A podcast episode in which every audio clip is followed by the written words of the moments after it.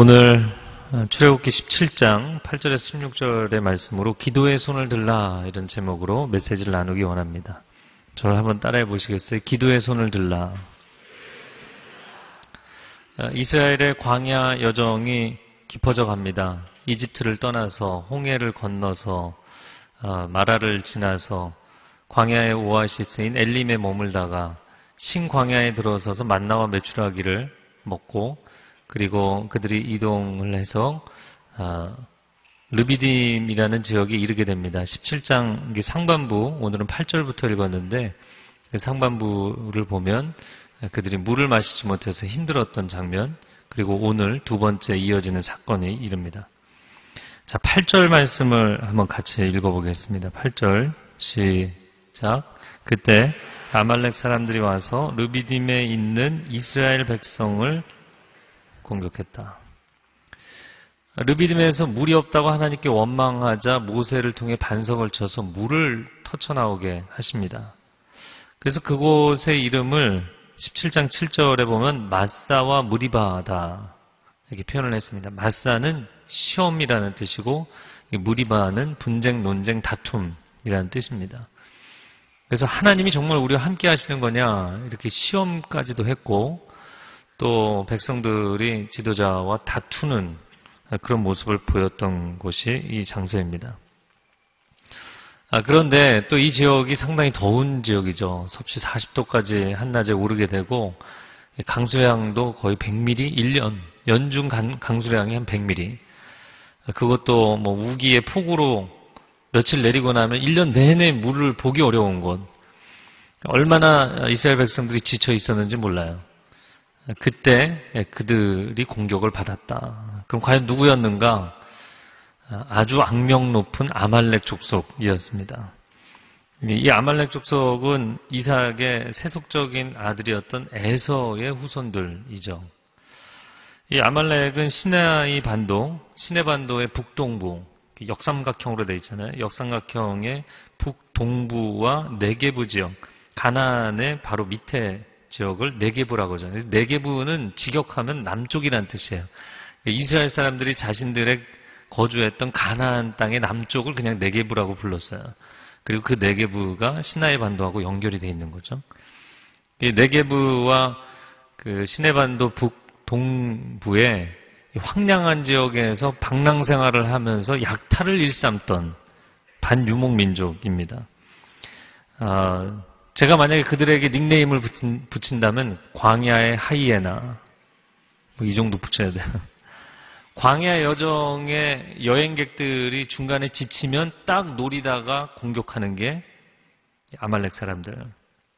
생명을 앗아가고 물건을 약탈하고 노예로 잡아다가 팔아넘기고. 그래서 이 아말렉의 생존법은 아주 고약했어요. 남의 고통을 통해서 자신들이 반사 이익을 얻는. 여러분 광야에서의 생활이라는 것은 물 없고 음식 없는 것이기 때문에 누구든 어려움이 생기면 무조건 도와주고 무조건 재워주고 무조건 환대하는 것이 이 광야의 어, 법칙이에요. 근데 이 광야의 은혜의 법칙을 깨뜨린 네, 은혜의 파괴자들 이 아말렉 사람들이에요. 그래서 하나님이 그들의 생활 방식을 매우 싫어하셨어요. 걱정스럽게도 이스라엘의 첫 번째 본격적인 전쟁이 이 아말렉과의 싸움이었다라는 것이죠. 아, 이들의 본 무대가 시나이 반도 북동쪽인데 이 남중앙 중앙부 남쪽까지 내려왔으니까 아, 우연히 만났다고 하기에는 지점이 너무 이상한 거죠. 의도적으로 계획을 갖고 접근을 해서 기습 공격을 한 것으로 보입니다. 구절 말씀 같이 읽어보겠습니다.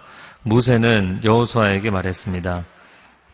우리 사람들 가운데 얼마를 선발해 나가서 아말렉과 싸워라. 나는 내일 하나님의 지팡이를 손에 들고 언덕 꼭대기에 서 있겠다. 어, 모세가 여호수아에게 너는 선발대를 뽑아서 아말렉과 싸워라. 나는 지팡이를 들고 언덕에 오르겠다. 저는 이 장면을 보면서 어 뭔가가 좀 이상하다.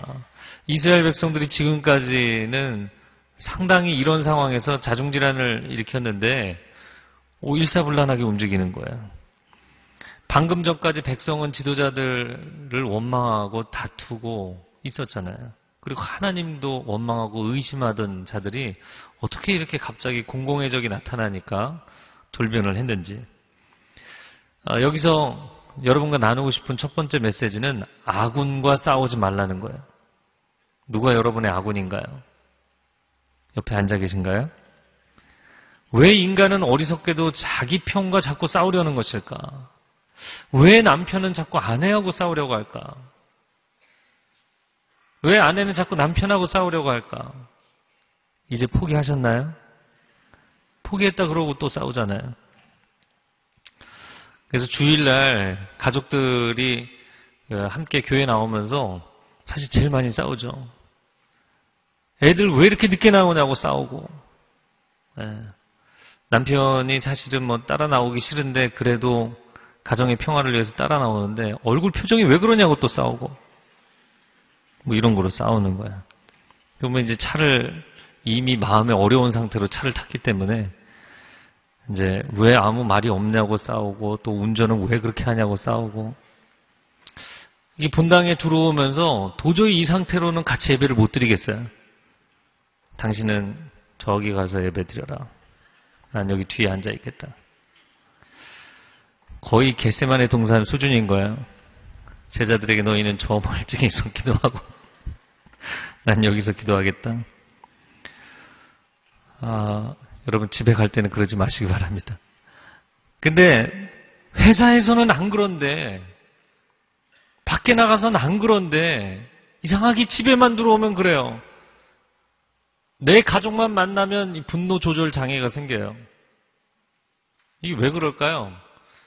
어, 우리 집 사람들이 특별히 문제가 많나요? 어, 우리 아내가 좀 특별히 문제가 많고 우리 애들이 특별히 문제가 많나요? 아, 물론 역기능적인 가정들도 있죠. 그러나 역기능이 없는 가정이 있을까요?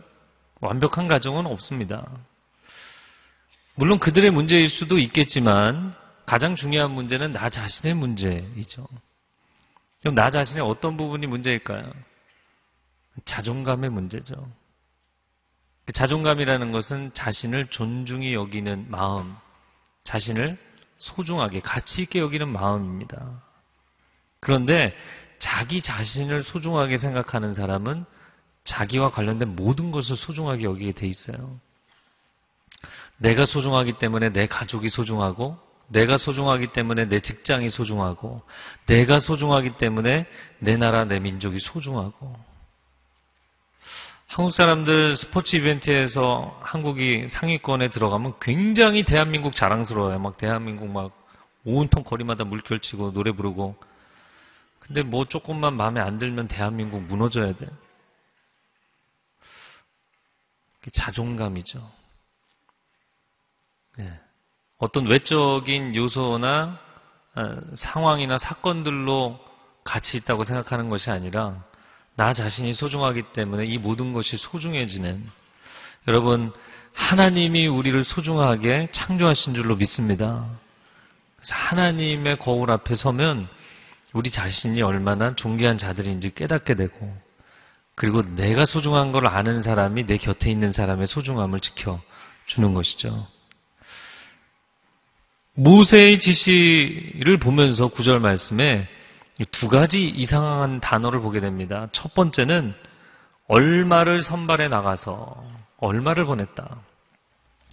아니 이 아말렉과 같이 아주 치사하고 사실은 어찌 보면 아주 악한 방법으로 전쟁을 치르고자 하는 이런 자들을 대할 때 소수의 부대를 선발해서 전쟁을 치르는 것은 매우 위험한 접근이 아닌가. 인해 전술로 전면전으로 그들을 밀어붙여야 되는 거 아닌가. 게다가 이스라엘은 지금 전쟁을 처음 치러보는 거예요. 여호수아도 이 전쟁의 지휘관으로 처음 임명된 거예요.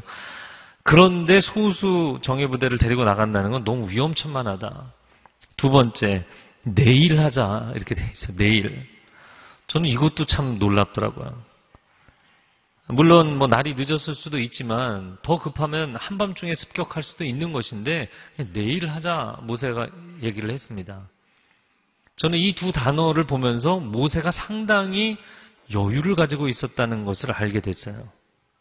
여러분, 도대체 모세가 서두르지 않고 이런 여유를 가질 수 있었던 이유가 무엇인가요? 그것은 모세의 마음 가운데 믿는 구석이 있었기 때문이죠.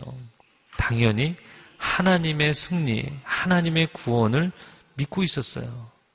그럼 모세가 도대체 이 일이 어떻게 될지를 아직 하나님께 여쭤보지도 않았고 어떻게 그런 믿음이 생겼는가? 그 믿음은 과거에 그가 이미 경험한 하나님의 구원, 즉 그의 기억의 저장소 안에는 하나님의 승리에 대한 기억이 가득했던 것입니다. 열 가지 재앙을 통해서 그들을 건져주시고 홍해를 가르시고 물이 없는 곳에서 물을 내시고 음식이 없을 때 음식을 내려주시는 하나님, 구원자 하나님, 승리를 주시는 하나님, 할렐루야.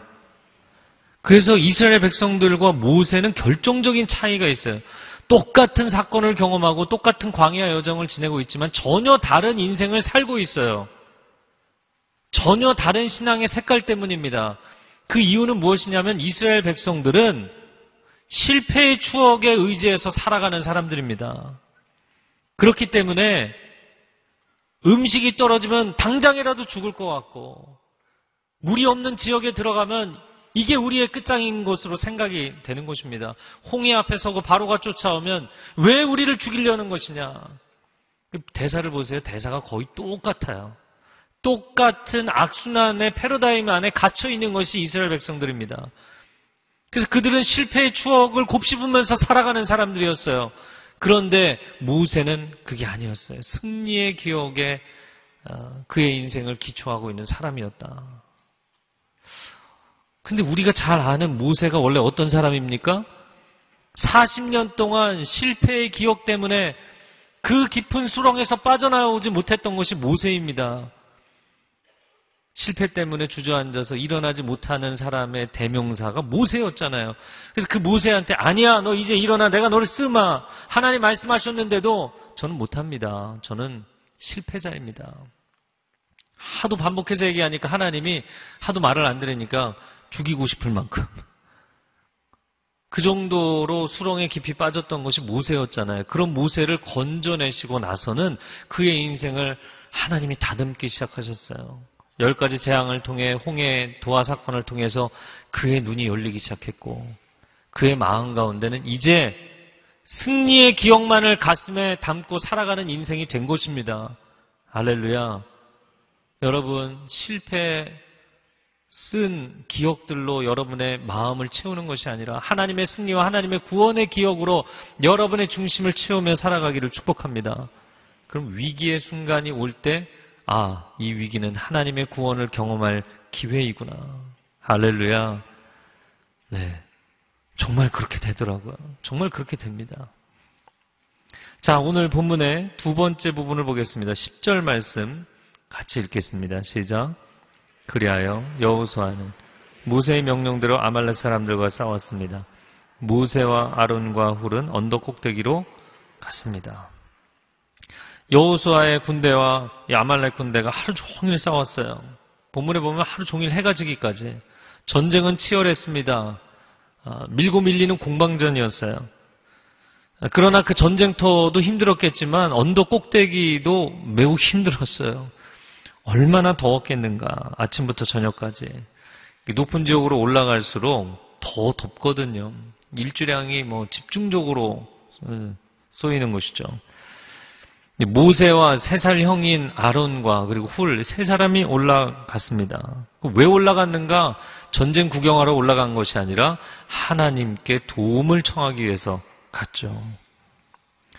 이 장면에서 우리에게 주시는 아, 두 가지 교훈이 있습니다. 첫 번째는 위기의 상황에서 역할을 분담하고 협력하는 일을 감당하라는 것입니다.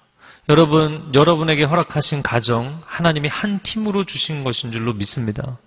믿음의 공동체인 교회, 한 팀으로 주신 거예요. 대한민국, 이 나라 이민족, 한 팀으로 하나님 주신 거예요. 각자가 은사가 있고, 역할이 있고, 부르심이 있죠. 최선을 다해야 됩니다. 네, 그러나 그것이 서로에게 덕이 되고, 협력하는 모습을 보여야 돼요. 이제 3월 개강을 하고 순별 모임이 있고 이제 스쿨들마다 진행이 되죠. 각자의 역할이 있지만 또한 함께 협력해서 섬기는 그런 아름다운 공동체들을 세워가기를 바랍니다. 여호수아는 전쟁터에 나아갔고 모세는 기도의 동산에 올라갔어요. 여호수아는 적군을 대면했고 모세는 하나님을 대면했어요. 그 역할을 아름답게 감당한 것이죠. 저는 모세를 보면서 지도자로서 참 위임을 잘했다. 모세가 자기 자신이 기도도 하고 전쟁도 하고 모든 것을 다 하겠다고 하지 않았어요.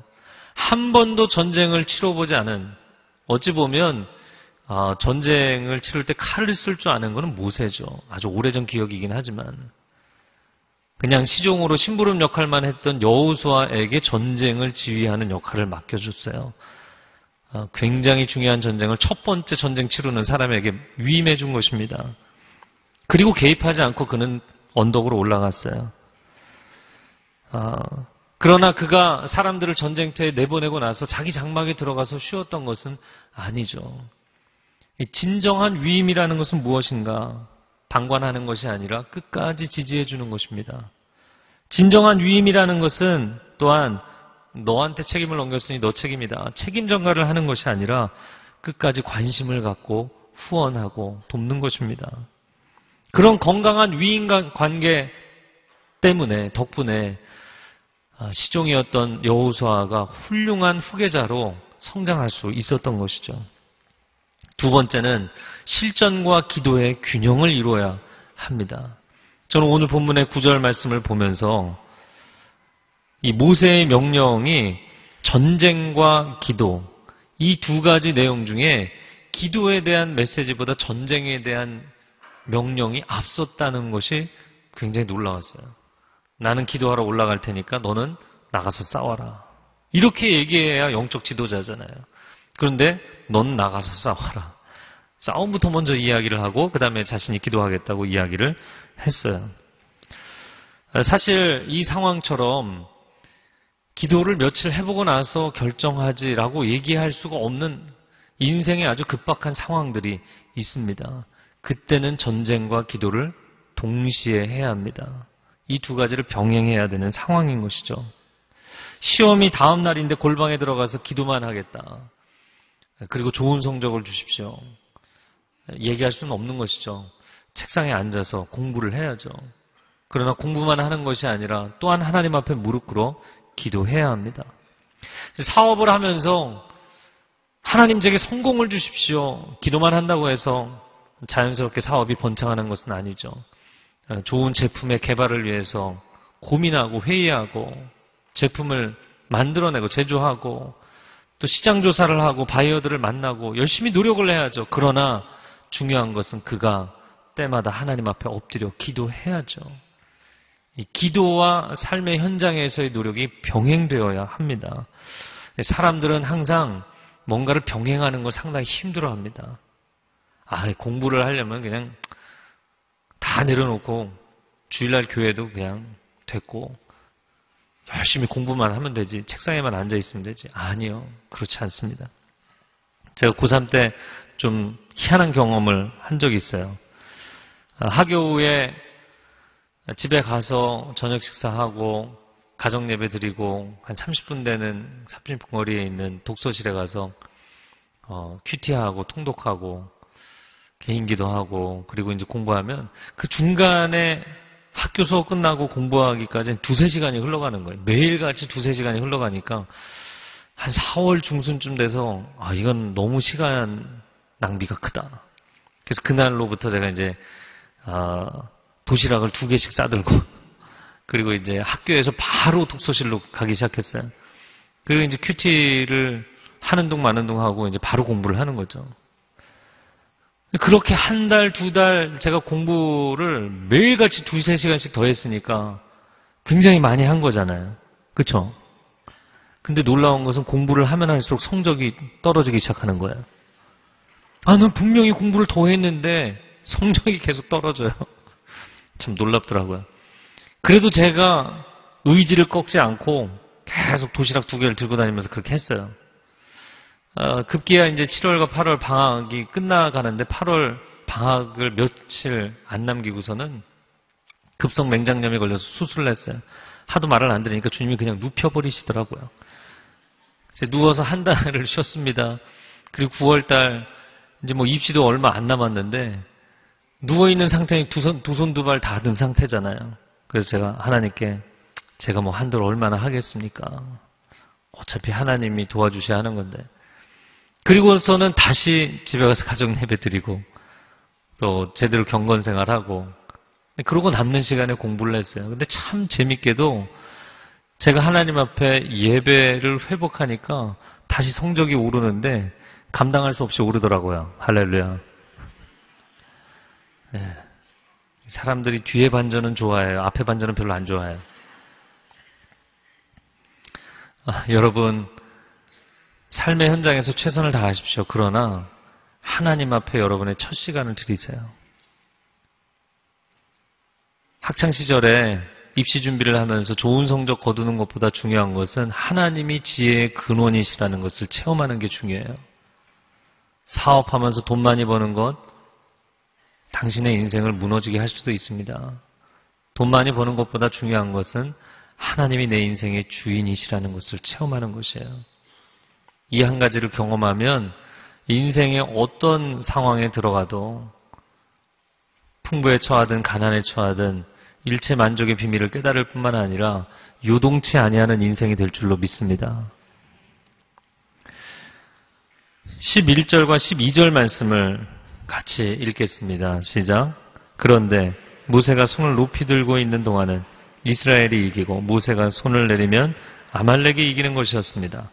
그러다가 모세의 손이 피곤해지자 아론과 훌은 돌을 가져다가 모세 아래에 두고 그를 앉게 했습니다. 그러고는 아론과 훌 가운데 한 사람은 이쪽에서 한 사람은 저쪽에서 모세의 손을 들어주어 해질 때까지 그의 손이 그대로 있도록 했습니다. 이뭐 굉장히 쉬운 방법이죠. 손만 들고 있으면 이기는 거니까. 아, 그런데 손을 드는 것이 왜 중요한가? 여러분 모세가 그냥 이렇게 손을 들고 있었나요? 그의 손에 지금 뭐가 들려 있나요? 네? 지팡이. 그냥 지팡이가 아니고 구절 하반절에 보면 하나님의 지팡이. 내 지팡이였는데 하나님이 역사하신 이후로는 하나님의 임재와 구원의 상징이 된 지팡이. 왕의 홀처럼. 뭐 누구나 그런 똑같은 홀 만들 수 있지만 왕이 들고 있으면 이건 전혀 다른 의미를 갖는 것이잖아요. 왕권을 상징하는 것처럼 이 막대기 아무것도 아닌 양치기의 막대기 같지만 그것은 하나님이 기름 부으시고 역사하시는 하나님의 지팡이가 되었죠. 그래서 그가 손을 들고 지팡이가 올라가면 하나님께서 역사하시는 거예요. 여러분 크리스찬의 손은 그냥 손이 아닙니다. 우리는 하나님께 인침받은 자녀들인 줄로 믿습니다. 그렇기 때문에 우리가 손을 들 때 하나님께서 응답하시는 줄로 믿습니다. 우리가 찬양 가운데 손을 들 때 어둠의 영들이 떠나는 줄로 믿습니다. 그래서 이스라엘의 찬양 가운데 하나님이 임재하시는 것이죠. 우리의 입도 크리스찬의 입은 그냥 입이 아닙니다. 입술에 권세를 주셨기 때문에 우리가 복을 선언하면 그 복이 사건이 되는 줄로 믿습니다. 우리 존재 자체가 하나님의 사람으로 선택받았기 때문에 우리가 손을 들 때, 우리가 입을 열 때, 우리가 세상을 바라볼 때, 우리가 어느 영역 안으로 들어갈 때 하나님의 임재의 역사가 나타나는 것이죠. 저는 오늘 이 장면을 묵상하면서 모세가 지도자가 된 이후로 가장 고된 날이었다. 이런 묵상을 해봤어요. 저 혼자 사실 예, 좀 웃으면서 재밌게 묵상을 해봤는데, 어, 나라면은 이거 참 하기 힘들었겠다. 그런 생각이 들었습니다. 왜냐하면 그동안 그가 이 하나님의 지팡이를 사용해서 기적을 일으킬 때는 다 그냥 한 번만 쓴 거였어요. 반석에서 물이 나올 때도 하루 종일 치고 있었던 게 아니거든요. 한 번 쳤을 때 물이 터져 나온 것이고 홍해를 가를 때 밤새 들고 있었나요? 모르시겠죠? 그래서 여러분이 성경을 볼 때 모두 영화적 상상력으로 장면을 좀 보셔야 돼요. 그래서 제가 다시 어제 이 본문을 찾아봤어요. 근데 홍해 물이 닫힐 때 하나님 뭐라고 말씀하셨냐면 그에게 다시 손을 들라고 돼 있어요. 그럼 손을 내렸다는 거죠? 네, 손을 내리고 있었다고요. 밤새 손 들고 있었던 거 아니란 말이에요. 여러분 오늘 이 장면으로 상상해 보면 손을 내리면 물이 다시 차오르고 손을 들어야 물벽이 서고 그러면 이거 손 못 내리잖아요. 근데 홍해 사건 땐 그러지 않았어요. 그런데 오늘 본문에서는 제가 모세라면 올라가서 아 내가 손을 들면 지팡이를 들고 손을 들면 우리 팀이 승리하겠지. 어 그렇게 생각을 했는데 막 전쟁에서 이기니까 이제 마음 편안하게 내리니까 전세가 뒤집어지는 거예요. 어?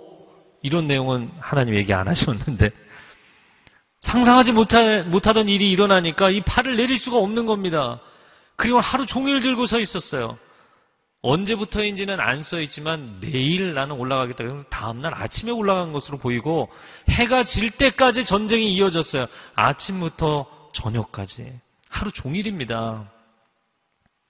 엄청나게 긴 시간을 들고 있었어요. 그러니까 너무나 힘드니까 팔이 아프니까 이제 계속 내려오는 거예요. 양옆에서 누가 도와줬어요? 아론과 훌이 도와줬는데 일단 모세 어우 쟤 안 되겠다. 그래갖고 앉히기 위해서 돌을 갖다 놓고 모세를 앉혔어요. 옆에서 들고 있는 아론과 훌이 돼서 저도 몇십 분 서 있어 보니까 너무 힘들어. 다리가 힘들어. 그럼 아론과 훌도 앉고 싶었겠죠? 그럼 아론과 훌이 앉으면 어떻게 되나요? 셋이 다 벌 쓰는 거죠, 셋이. 그러니까 그 모양이 아니었어요. 제가 이거 생각하면서 혼자 계속 웃었는데, 이게 모세는 앉아서 벌 쓰고 있었고요. 그리고 아론과 훌은 어떻게 하고 있었어요? 아침부터 저녁까지 계속 서 있었어요. 한낮의 기온이 40도까지 올라가는 물 없는 그 지역에서 물병 가지고 물 마시면서 서 있었을까요? 와, 이 세 사람이 엄청난 고생을 한 겁니다. 위에 서서 기도하는 것은 쉽고 아래에서 전투하는 것은 목숨 걸고 하는 거니까 어려운가요? 기도도 매우 어려운 것이에요. 응답이 아직 보이지 않고 완성되지 않았는데 끝까지 끝까지 포기하지 않고 하는 그 기도가 결코 쉬운 것이 아닙니다. 아마도 모세가 80이 넘으신 분인데 하루 종일 철봉에만 매달려 있어도 어깨가 나중에 빠지지 않겠어요? 얼마나 힘들었겠습니까? 그래도, 그래도 끝까지 기도해야 될 때가 있습니다. 정말 위기의 순간에는 그렇게 기도해야 됩니다. 환도뼈가 탈골이 될 정도로 힘들어도 밤새 매달려 기도를 해야 될 때가 있는 거예요. 여러분, 저는 이 장면을 묵상하면서 함께 나누고 싶은 것 첫 번째는 정말 간절할 때는 손을 들고 부르짖어 기도하세요. 손을 들고 부르짖어 기도하세요. 아버지를 찾으세요. 어떤 사람들은 아니 교회 와서 왜 얌전하게 기도 못하고 저렇게 손 들고 시끄럽게 하냐. 가끔 새벽 예배 인도하면 그런 분들이 있어요. 어, 모 집사가 너무 시끄럽게 하는데 좀 자제시켜달라. 물론 좀 습관적인 거는 고쳐야 될지도 모르겠지만 그러나 그렇게 부르짖지 않아도 되는 당신의 삶으로 인하여 하나님께 감사하십시오. 그리고 어떤 사람들은 그 해결되지 않아서 부르짖어야 될 사람들이 있어요. 저는 그런 사람들 조용히 시키지 않습니다. 병원 응급실에 환자가 들어와서 막 피를 철철 흘리며 아파갖고 고래고래 소리를 지르는데 아, 이 나이스한 병원에서 왜 소리를 지르는 거야 저렇게 입 좀 막으라고 저는 그 입 못 막습니다. 교회는 환자들이 오는 곳이에요. 응급 환자들이 오는 곳이에요. 여러분 정말 힘들면 손을 들고 부르짖어 기도하세요. 내가 지금 응급 상황이라는 것을 하나님께 알리세요. 늪에 빠져서 죽어가는 사람이 누군가가 날 구원할 수 있는 사람이 지나가는데 얌전하게 손 내리고 저 실례지만 시간이 되시면 저를 좀 그렇게 하지 않아요. 어떻게 보면 그렇게 부르짖어 기도하는 사람들보다 본인의 상황이 응급 상황인데도 부르짖을 줄 모르는 사람, 손을 들 줄 모르는 사람들이 문제입니다. 두 번째는 정말 위기의 상황에서는 함께 기도하십시오. 만약에 모세가 혼자 올라갔다면 얼마나 큰일 날 뻔했는가. 여러분 몇 시간도 이거 들고 있지 못합니다. 그러지 않나요?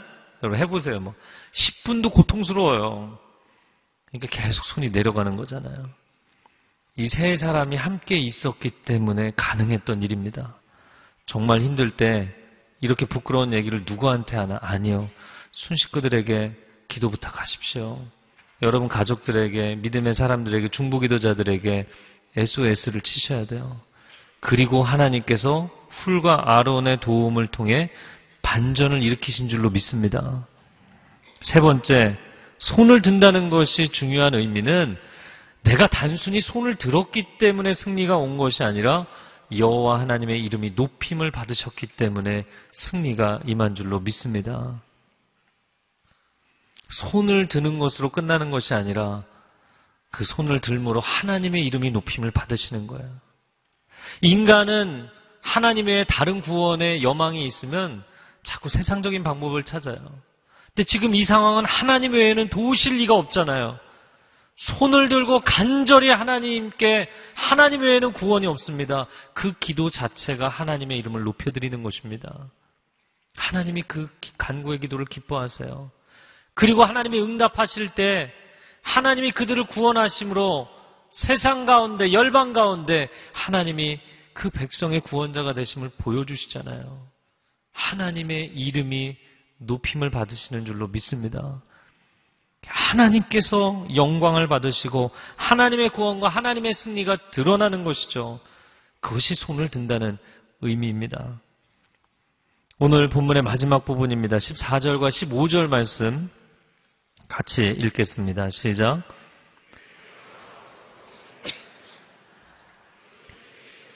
기념이 되게 하고 여호수아로 하여금 듣게 하여라.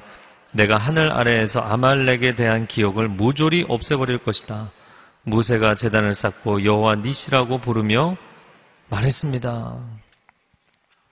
오늘 이 승리의 사건 이후에 하나님이 모세에게 마지막으로 주시는 맺은 말에서 키포인트는 무엇이냐면 기억하라. 저를 한번 따라해보세요. 기억하라. 그럼 도대체 무엇을 기억하라고 말씀하시는 것인가? 원수의 그 공격, 저 무시무시한 원수가 누구였는지를 기억하라는 게 아니에요. 오늘 14절 하반절에 아말렉에 대한 기억은 모조리 없애버리라고 얘기하셨어요. 아말렉, 그가 존재했던 것조차 기억할 필요도 없다는 거예요. 그럼 뭘 기억하라는 것입니까? 하나님의 승리를 기억하라는 거예요.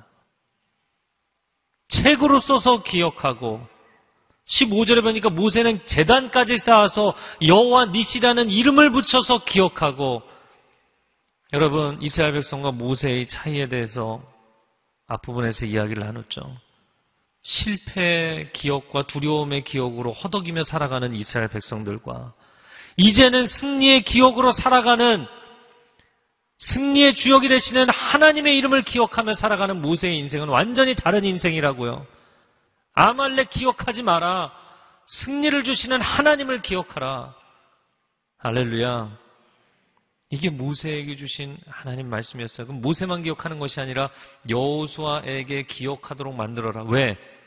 여호수아와 그 다음 세대가 대대로 기억하도록. 나의 내면 가운데 나의 영혼의 정중앙에 승리의 깃발을 꽂는 것입니다. 할렐루야. 승전지에다가 승리의 깃발을 꽂잖아요. 그런데 그 깃발의 이름이 무엇이냐면 여호와 니시인 것입니다. 여호와 니시라는 것은 The Lord is my banner. 여호와가 나의 깃발이시다라는 뜻이에요. 여호와는 나의 승리의 깃발이 되십니다. 그리고 승전제 깃발을 꽂는 것이죠. 승리의 그 언덕 위에 승리를 기념하기 위해서 견고한 깃대 위에 세워진 바람에 펄럭이는 그 깃발이 보는 이들에게 얼마나 감동을 주는지 몰라요. 그게 깃발의 위력이에요. 매우 약해 보이지만 엄청난 위력을 갖고 있어요. 그러면 이 깃발이라는 것이 그냥 승전지에 고정된 채로 머물러 있는가? 아니요. 군대가 이동할 때 그 깃발을 다시 뽑아서 들고 가죠. 여러분, 하나님의 승리는 나와 함께 하시는 줄로 믿습니다. 오늘의 승리가 내일의 승리가 되도록 주님이 나와 함께 가시는 거예요. 창세기를 보면 족장들이 가는 곳마다 재단을 쌓고 하나님의 임재를 구했어요. 은혜를 구했어요. 그러나 이제 여호수아는 군대를 이끌고 다닙니다. 이 군대는 깃발을 들고 다니는 거예요. 그리고 가는 곳마다 하나님의 승리를 체험하게 될 줄로 믿습니다.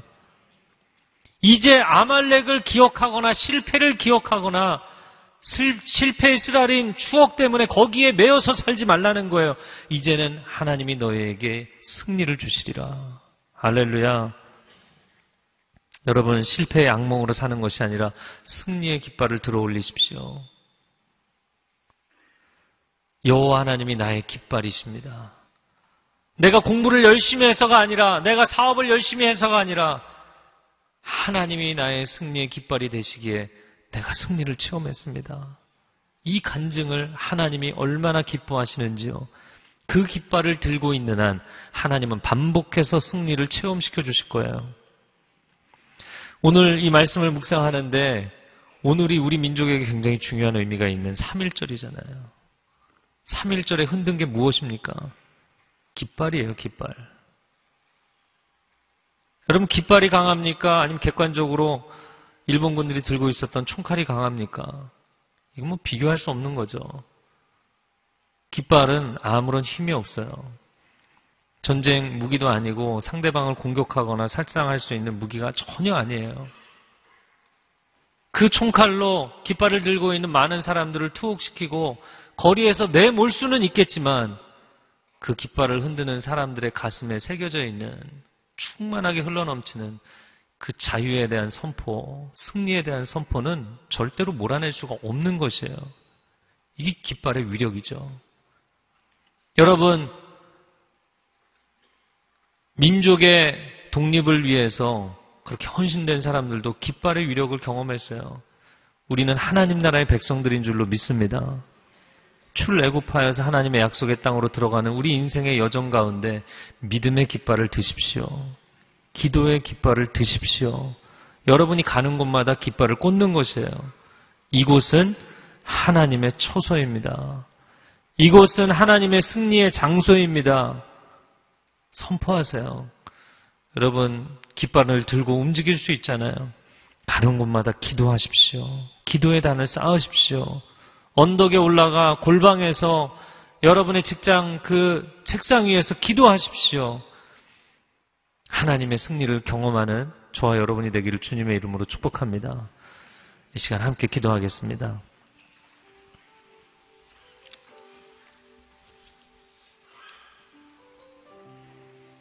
주님 우리 가운데 말씀하십니다. 왜 아말렉을 기억하느냐? 왜 바로와 그 군대를 기억하느냐? 너희를 구원하시는 너희를 도우시는 여호와 하나님을 기억하라 말씀하십니다. 이 시간 우리 기도할 때 우리 두 손을 다 같이 들고 기도했으면 좋겠습니다. 두 손을 드는 것이 아직 익숙하지 않은 분도 괜찮습니다. 모세가 언덕 꼭대기에서 두 손을 들고 하나님의 이름을 구하며 기도했던 것처럼 여러분 두 손을 들고 기도할 때 하나님 나의 힘으로 이 인생의 싸움을 싸우는 것이 아닙니다. 내가 기도하며 삶의 현장에서 최선을 다하겠습니다. 승리를 허락하여 주시되 하나님의 승리를 맛보게 하여 주시옵소서. 하나님의 지혜를 맛보게 하여 주시옵소서. 하나님의 도우심을 체험하고 간증하게 하여 주시옵소서. 하나님 이 나라 이 민족을 붙잡아 주시기를 원합니다. 근현대사의 그 수많은 굴곡 가운데서도 이 나라의 주권을 지켜주신 하나님을 찬양합니다. 오 하나님 이 나라가 건강하게 이 나라가 온전하게 세워져 가게 하여 주시고 성교한국 성서한국 거룩한 한국으로 쓰임받게 하여 주시옵소서 주여 삼창하며 기도하겠습니다. 주여 주여 주여 오 주님 우리의 삶을 주님 앞에 구별하며 나아갑니다. 전쟁은 하나님께 속한 것인 줄로 믿습니다. 나의 힘과 능력과 모략으로 싸우는 것이 아니라 여호와 하나님의 그 영광의 이름으로 이 전쟁을 승리하기를 원하오니 주님 임재하여 주시옵소서 역사하여 주시옵소서 칼과 창으로 싸우는 것이 아니라 만군의 주 여호와의 이름으로 싸우게 하여 주시옵소서. 다윗의 승리가 우리의 승리가 되게 하여 주시고 여호수아의 승리가 우리의 승리가 되게 하여 주시옵소서. 공부하는 학생들 가운데 하늘의 지혜를 체험하게 하여 주시고 사업을 하는 비즈니스맨들에게 하나님의 능력을 허락하여 주시옵소서. 관계의 어려움을 겪고 있는 사람들에게 그 관계 가운데 하늘의 놀라운 평강이 임하는 체험이 있게 하여 주시옵소서. 하나님께 맡겨드리고 엎드려 기도하며 나아갈 때 하나님의 도우심을 체험하는 역사가 있게 하여 주시옵소서. 이 나라의 민족을 주님의 손에 올려드립니다. 주님 긍휼히 여겨 주시옵소서. 선교하는 대한민국이 되게 하여 주시고 하나님의 사랑과 축복을 나누는 섬기는 대한민국이 되게 하여 주시옵소서. 물질의 부유함과 화려함만 구하는 것이 아니라 겸손하게 어려운 이웃들과 나누는 대한민국이 되게 하여 주시옵소서. 아시아를 살리고 유럽을 살리고 아프리카를 살리고 난민을 살리고 국민을 살리고 세계 열방을 살리는 대한민국이 될 수 있도록 이 나라의 민족을 주님 사용하여 주시옵소서. 주님 은혜의 통로가 되게 하여 주시옵소서. 하나님 우리의 삶의 현장에서 두 손을 하나님 앞에 올려드리고 내 힘으로 하는 것이 아닙니다. 하나님 기도하는 것 그 자체가 하나님의 주권을 인정하는 행위입니다. 두 손을 들고 하나님 앞에 기도하는 것은 내 두 손으로 내 힘으로 할 수 없기에 주님 앞에 올려드리고 주님 앞에 맡겨드리고 나아간다는 고백입니다. 주님 두 손을 들고 기도하는 것을 부끄러워하지 아니하게 하시고 주님의 승리와 주님의 도우심과 주님의 구원을 체험하는 이 봄이 될 수 있도록 역사하여 주시옵소서.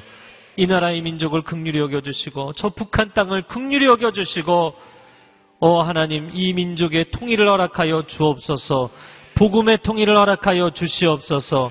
건강한 통일을 허락하여 주시옵소서. 이 나라의 민족이 온전하여서 아시아를 살리고 열방을 살리고 세계를 살리는 하나님의 축복의 통로되는 민족으로 쓰임받게 하여 주옵소서 예수 그리스도의 이름으로 기도합니다. 아멘. 우리에게 승리를 주시는 하나님께 영광의 박수 올려드리겠습니다. 할렐루야. 아멘. 다 같이 자리에서 일어나서 함께 찬양하겠습니다.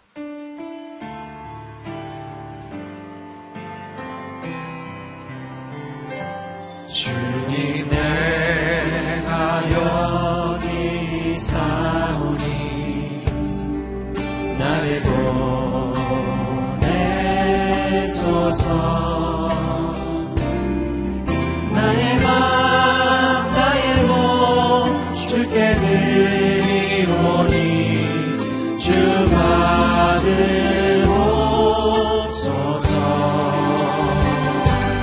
주님 내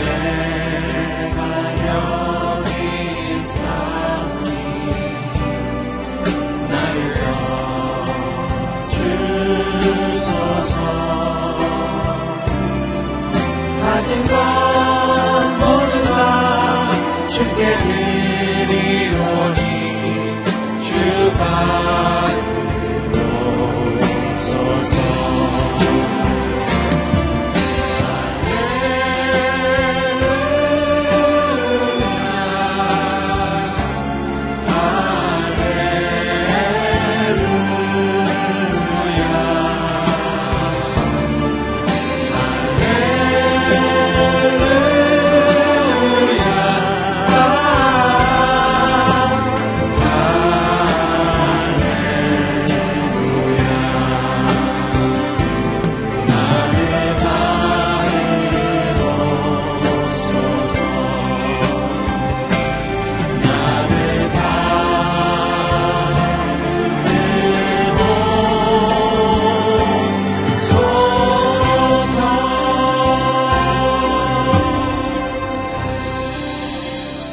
살아계신 하나님 아버지, 우리 민족 대한민국을 지금까지 지켜주신 것 참으로 감사합니다. 저희들의 인생을 여기까지 인도해 주신 것 참으로 감사합니다. 우리의 삶의 모든 여정에서 습관적으로 우리의 발목을 잡는 모든 실패의 기억과 또 우리를 위협하는 모든 영적 아말렉으로부터 저희들을 지켜주시고 날마다 모든 영적인 승리를 경험케 하여 주시옵소서. 하나님, 저희들 더 열심히 기도하기를 원합니다. 두 손을 들고 기도하고 합심하여 기도하고 더 간절히 부르짖고 기도함으로 말미암아 여호와 니시 하나님의 놀라운 승리의 깃발을 펄럭이며 하나님 앞에 영광 돌리는 우리의 남은 평생 되도록 주님 축복하여 주시옵소서. 귀한 예물 바친 모든 손길들 그 모든 믿음의 고백 위에 하늘의 신령한 복과 땅의 기름진 복으로 넘치도록 부어주시고 예물이 쓰여지는 모든 곳에 하나님의 나라가 주님의 영광이 힘있게 확장되게 주님 축복하여 주옵소서. 이제는 우리 주 예수 그리스도의 크신 은혜와 하나님 아버지의 크고 놀라우신 사랑하심과 성령님의 감동 감화 교제 교통 충만케 하심의 역사가 여호와 니시 하나님의 놀라운 승리의 깃발을 날마다 펄럭이며 주님 앞에 온전한 영광을 올려드리기를 소망하는 이 자리에 모인 모든 사랑하는 주의 백성들 머리머리 위에와 전 세계 곳곳에서 귀한 복음 증거하시는 선교사님들 그들의 가정과 사역 위에와 우리 조국 대한민국과 저 북녘 땅과 온 열방 위에 이제로부터 영원토록 함께 하시기를 간절히 축원하옵나이다. 아멘.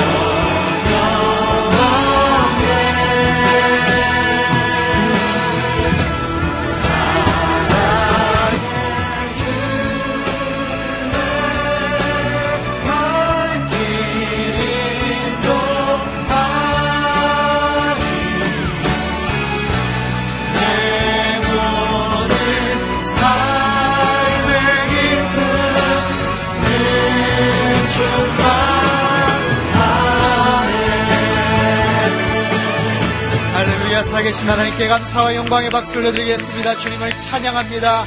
할렐루야.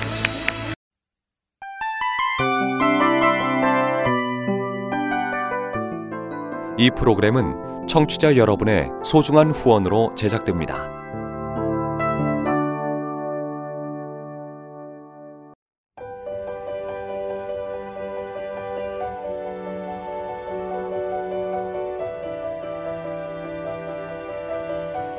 세상에는 수많은 교회들이 있지만 더 깊이 있는 말씀 강해를 찾기 위해 크기로만 교회를 선정하지 않습니다. 보다 좋은 영적 콘텐츠를 더 많이 나누기 위해 방송비를 받지 않습니다.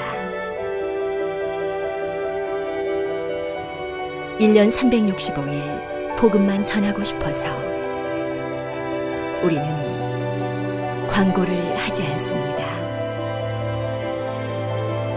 온누리의 복음을 땅끝까지